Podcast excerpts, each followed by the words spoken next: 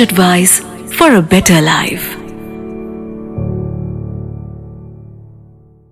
You're listening to the Sage Advice podcast, and today we're discussing marital relationships. So, um, my second question to Pallavi is continuing from our previous episode where we were asking her, why do people seek love, marriage, and relationships? Now, I want to ask her, what are some of the reasons people must marry?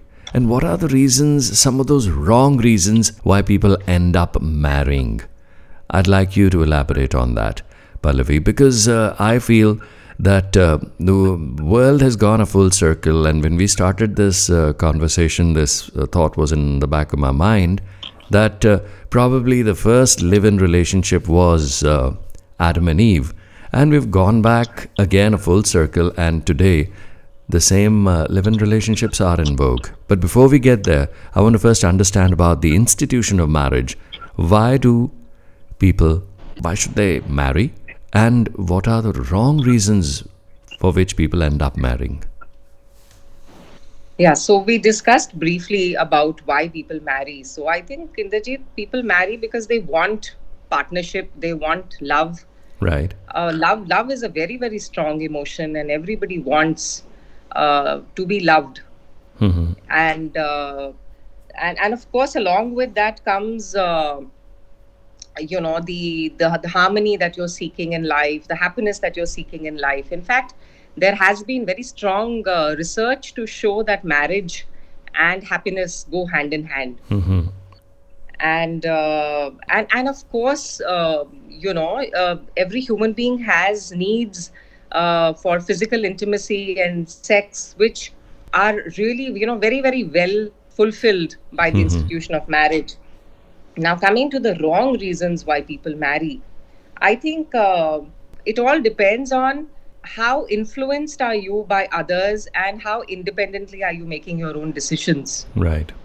so I uh, I've been working with youngsters for now a, lo- a long time, Indrajit, and I find that when when people get driven by family pressure or or they are uh, influenced by friends Mhm. that uh, everybody else around me is getting married so maybe when i should get settled hmm or or um, if it's to do with uh, some of us who probably need financial security and would kind of take the uh, the marriage Mhm. path kind of you know to get financially secure so I, I would say probably now these are red flags in terms of Getting into a um, marriage. hmm people yes of, of also people who probably would maybe go ahead and have definitely some kind of conflict areas in marriage because um, marriage definitely has to happen with uh, a lot of maturity Mhm. with a lot of understanding Right. uh, with a with a lot of awareness of the kind of responsibilities and expectations from you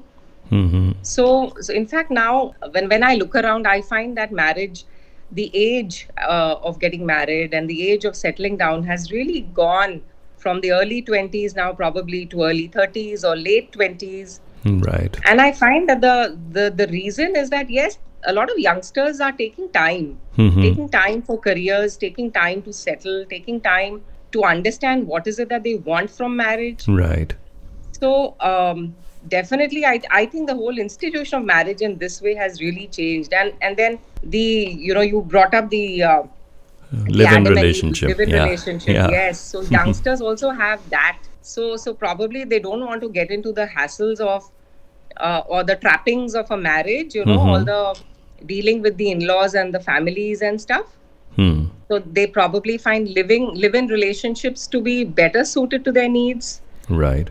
So yes, so um, um, of course, I I feel that uh, marriage is a commitment, a very very long term and serious commitment, and should uh, should should be entered into with a, an awareness that there is going to be a lot of hard work and effort to be put into that marriage Right. and and not based on some fleeting desire to uh, just do what everybody else is doing you know so Mhm. all my friends are getting married so even i should get married or or or because of you know if i get married i'm going to have a lot of new clothes and a lot of shopping to do and so that's the reason i want to get Mhm. married so i i think that my advice to youngsters would be to really understand what is it that they are fulfilling within themselves what desire they are fulfilling in themselves for marriage and are they are they looking at marriage as a place where they can find answers to their fulfillment Wonderful.